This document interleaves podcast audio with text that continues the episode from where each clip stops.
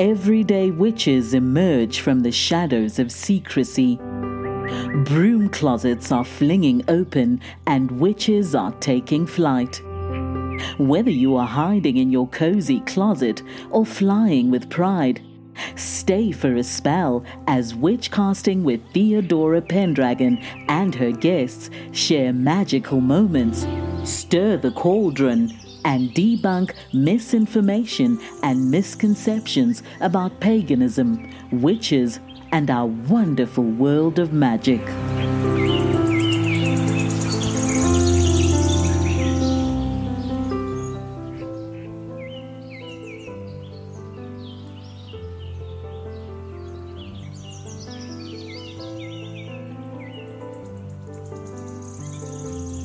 Hello, everyone.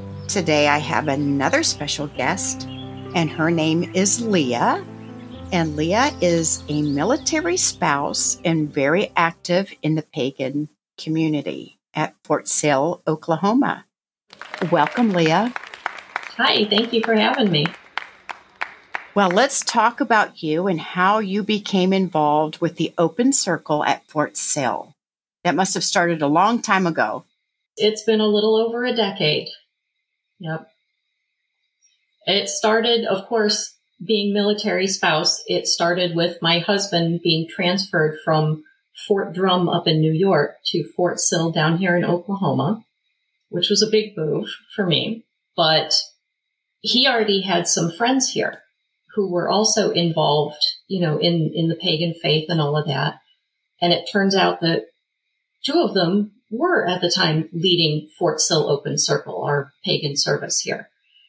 And so we joined. At the time, I was very much solitary. I didn't do big group practices. I had been to a couple of group rituals, group practices, but it just kind of wasn't quite my thing. But when we got here and started that out with his friends, April and David, it became my life. I, I, waited all week for Sundays to be able to do this. I actually had quite a bit of social anxiety at the time. So to be around a big group of people was at first uncomfortable for me, but it grew on me. And then just a few months after we got here and started with that, they ended up having to step down as the people who were leading the group and everybody said, who's going to take over? And all the eyes turned to me and I went, Oh, what, what did I just get myself into? but that's how it happened. And honestly, it's been a fantastic experience. I no longer have any of that social anxiety because I'm, I'm so used to being in a crowded room at least once a week with all these people. And it's just been a really great thing all around. And you have been doing this for a very long time. I started when I was 12, and in another couple of months, I will be 46. I was 12 years old when I started practicing. How did that all start? Uh, it was a birthday gift from one of my cousins who he gave me a book and said, Here, I think this might be something that you would be interested in. And I looked at it and went, Is, is this fiction? What, what am I looking at? But I flipped through it and I liked it. I really liked it. I was raised Lutheran, so it definitely was not something that I could bust right out with with my mom, you know. But I kind of did it on my own secretly so that mom and dad wouldn't freak out. But then uh, when I had to go through, you know, you have to go through confirmation classes for the church. And I was told that I probably shouldn't be there because I asked too many questions. And that was when I finally said, "Oh yeah, I'm I'm done with that. I'm I'm pagan all the way, and been that way ever since." Do you remember the title of that book? I think that it may have been Buckland's Complete Book of Witchcraft. Oh, the Big Blue Book. The Big Blue Book. Yep. I think we all have that one. Uh, it's almost required reading, isn't it? it's on my list of suggested reading to all of the, the new people that, that join our group. I still have mine from a hundred years ago. Mm-hmm. You were at Fort Drum. Did you practice at all with anybody up at Fort Drum? There was a group up there that we had kind of started to to get involved with. But like I said, we only did one, maybe two rituals with them. And I, I think they were both as Esbats, just full moon, you know, little, little quiet things in somebody's backyard, but it was nice. Did they have an open circle at Fort Drum? Not military related. No. That's the hard part is finding military related circles. I'm familiar with Fort Drum. That's where I lived when I went to graduate school. Okay. I grew up right between Rochester and Syracuse. So you're used to that weather up there. Yep. And I don't miss it. I love Oklahoma. Did you not go through with your confirmation? No, I did not because they, like I said, they told me that I shouldn't come back because I asked too many questions. So I didn't. Do you remember any of those questions? A lot of them were just, you know, the Bible says this, but science and history tell me this. Why don't those two things go together?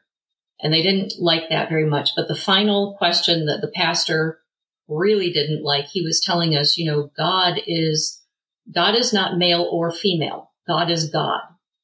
And I said, then why do we always call him he? I kind of thought that I already knew the answer to it, but I wanted, I wanted something about that from the pastor and he, he didn't like it at all. He thought that I was being rude and just told me that I shouldn't come back. He just didn't know how to answer your question. I don't think that he did. No. And, you know, of course now I can say for sure it was, that's how society was. It's just, it's just everything that didn't have a specific gender was going to be he if it was somebody that was in charge or, you know, higher up on the food chain, if you will. It was, it was just normal back then.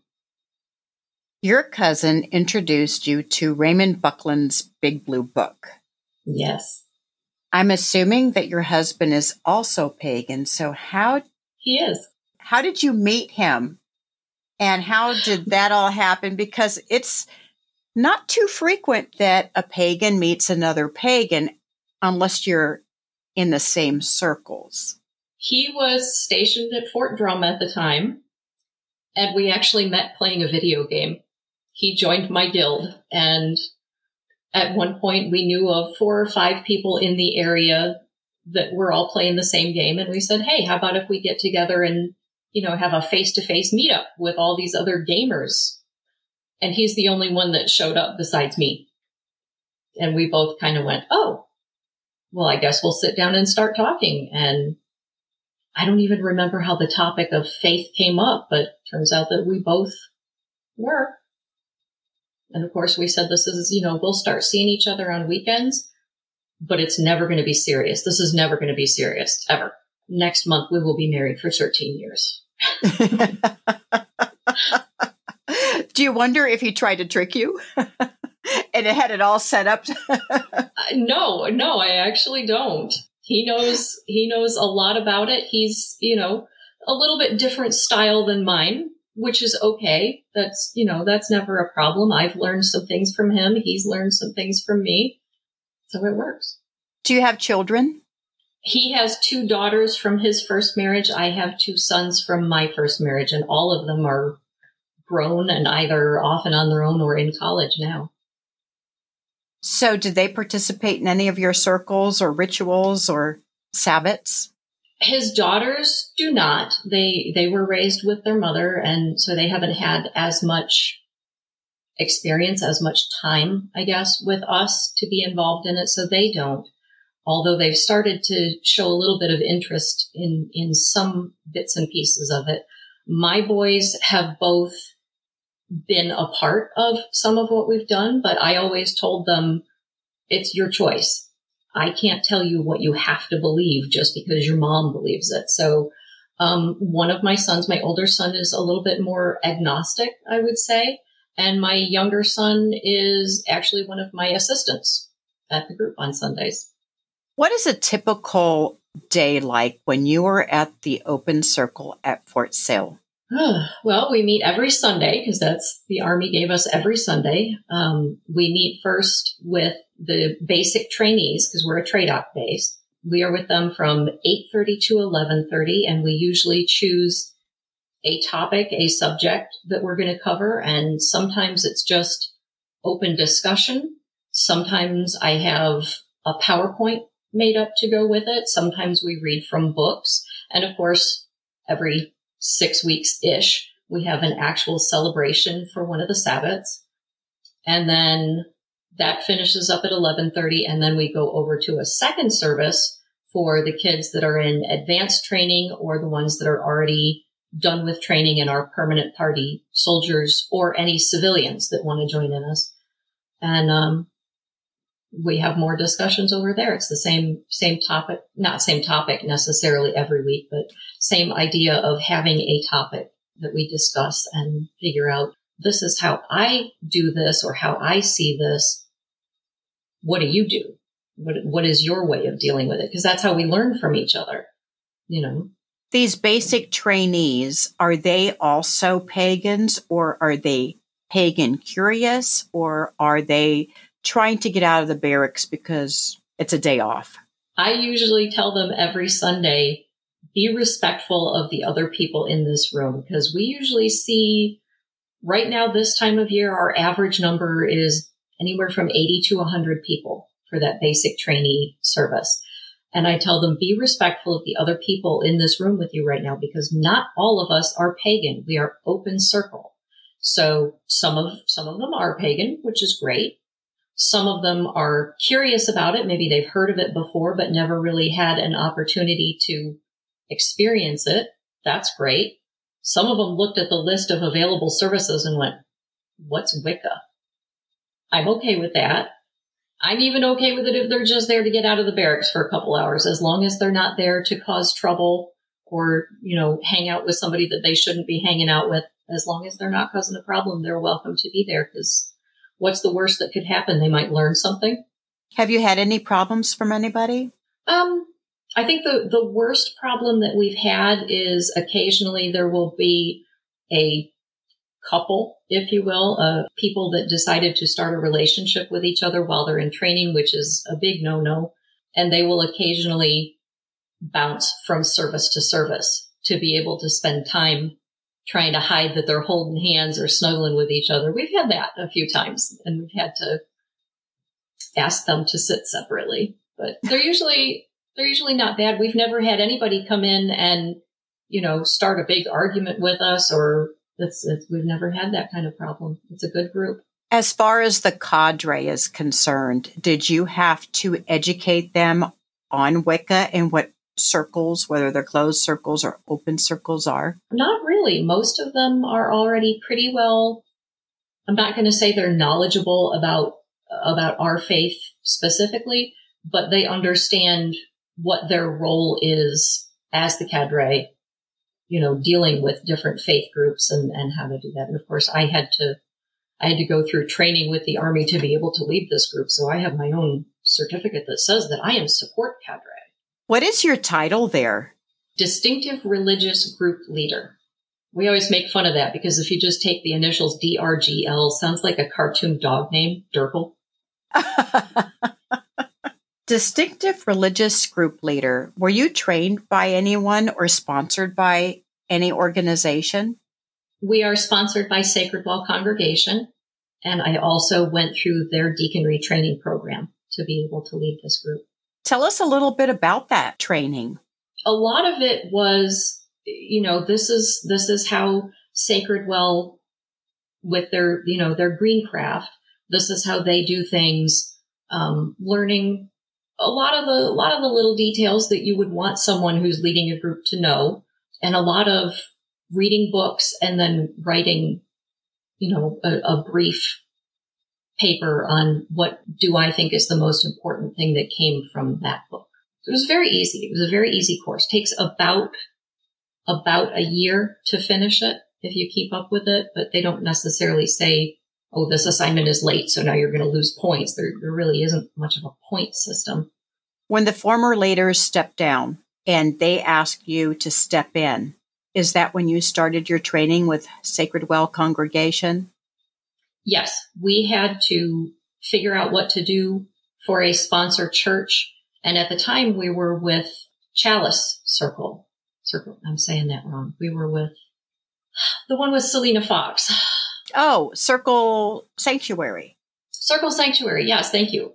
Um, we were sponsored at the time by Circle Sanctuary, but in trying to work things out with switching who was in charge, we were having some issues getting a hold of them.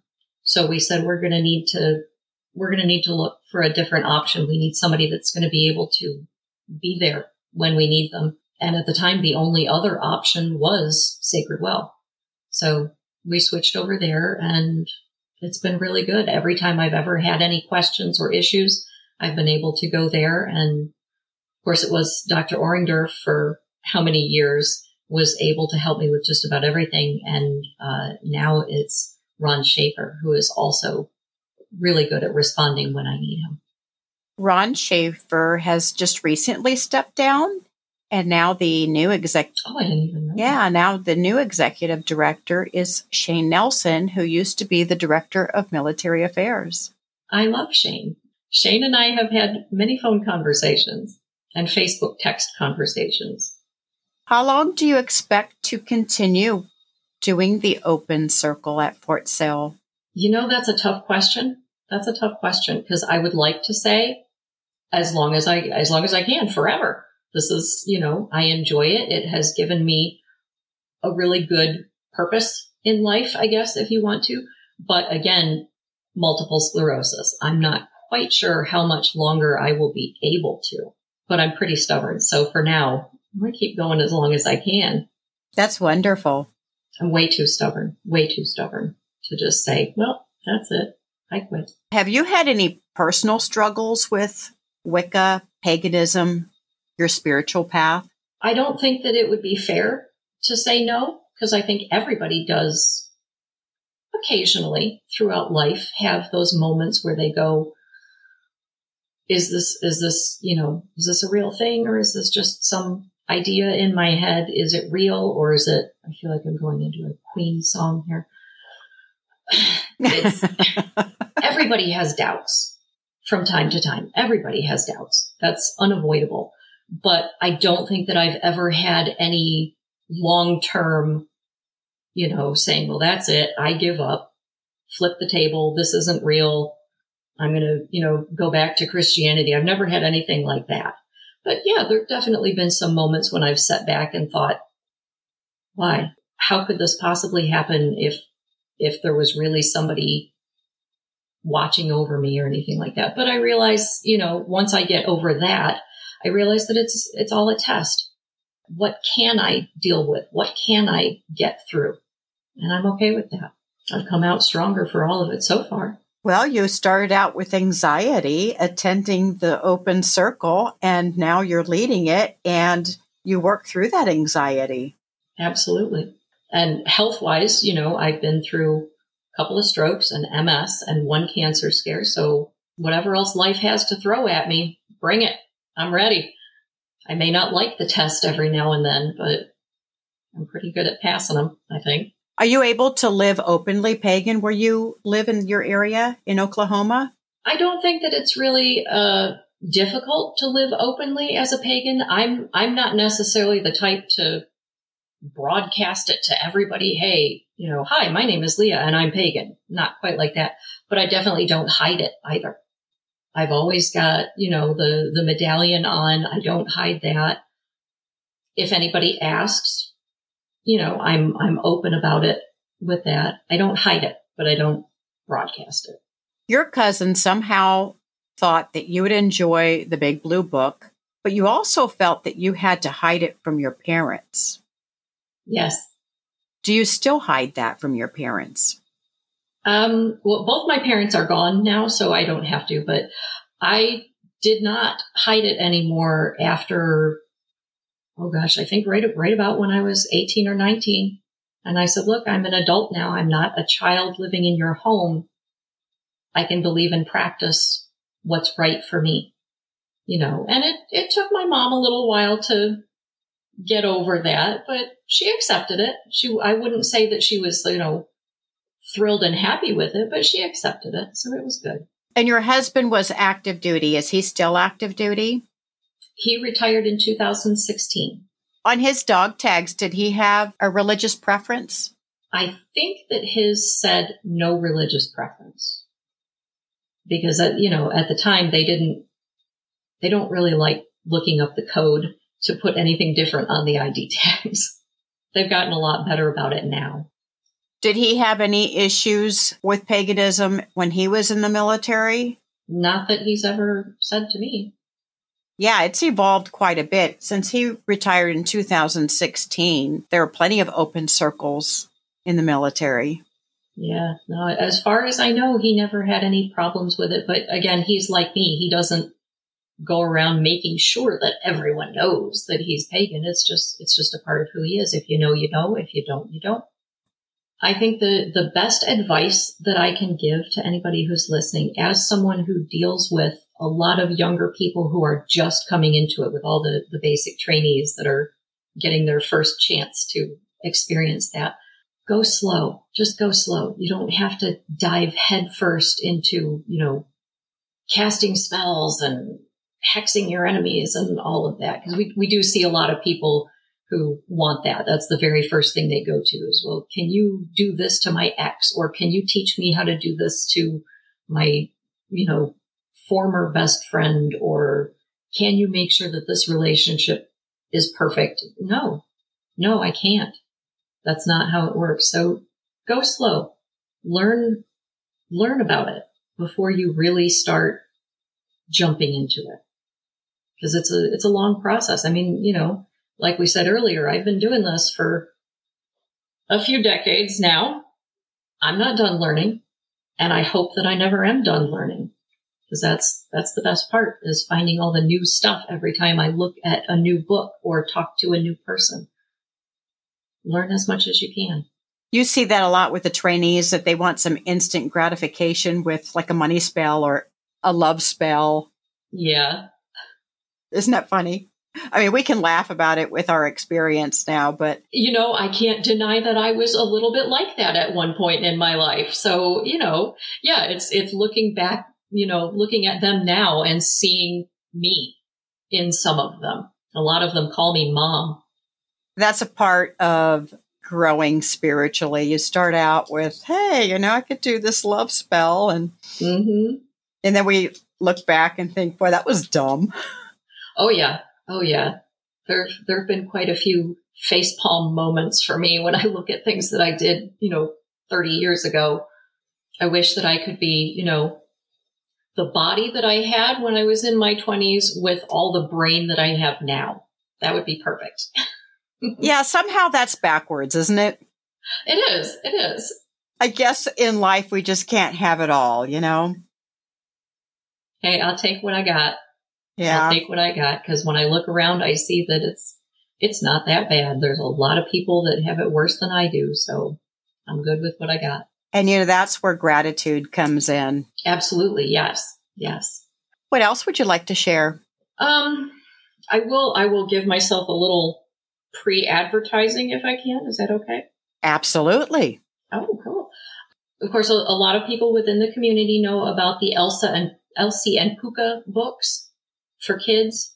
And we know that the author, Lora Craig Gaddis, passed away last year. I feel that that left sort of a big hole for a lot of pagan families with younger kids. So I had started talking to her. She had given me permission to make some YouTube videos of me reading some of her stories. And I did a few of those, but then after she passed, I, I kind of stopped because I thought, I don't like it that she's not there to approve of them anymore. But we need something to fill that without those kids resources anymore. So I have started working on a couple of books for kids that, that are being raised in pagan families that I hope to be publishing by the end of this year. It's going to be a little bit different, little bit different because my familiar is not a cat or a dog. My familiar is a leopard gecko. And the familiar in your books is going to be in your new children's series? Yes. Oh, that's exciting. We need more pagan children's books. I agree. That's that's exactly my thought on all of that. We've got so many books, so many books for adults that are learning and even some that's, you know, for teenagers, but not so much for younger kids.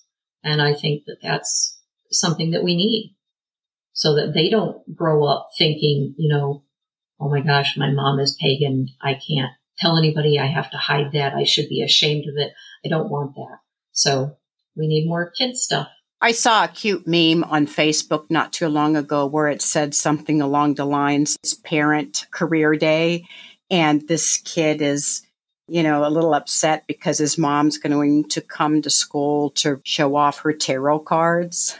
Mm-hmm. My son would have been proud to say, My mom's bringing her tarot cards. Oh, I think my kids would have loved it if I'd ever done anything like that. Yeah. So you're reading these books now. Are they available on YouTube? Is that how you're reading them? The Elsie and Pooka books by Lora Craig Gaddis. I have, I think, four videos on YouTube, but that's, you know, from two years ago. What is that YouTube channel? Let me see if I can remember. I think it's under The Wylde Wysp, but it's spelled kind of funny. It's W Y L D E W Y S P. I'll put that all in the episode notes. And when you have your book published, I'll have to invite you back so we can talk about your published children's books. That would be great. I could probably even bring the, the gecko in here and you could see her on a little video. Oh, that would be really neat. Fantastic. I will look forward to that. Well, thank you so much for your time. This has been wonderful. Thank you for having me. And it's really nice to know that we have people like you who are leading these open circles on the military bases. It's it's not something I ever expected to fall into, but I'm glad that I did. Well, you were supposed to. It landed in your lap, and when something lands in your lap, it's supposed to happen, right? That's the way it is. Oh, that's my belief. Okay. It's been wonderful having you. Until next time. Thank you.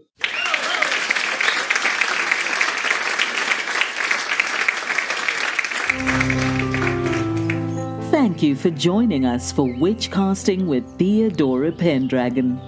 Have a burning question or have a topic you'd love Theodora and her guests to discuss on the show? Contact her through Instagram at Theodora Pendragon.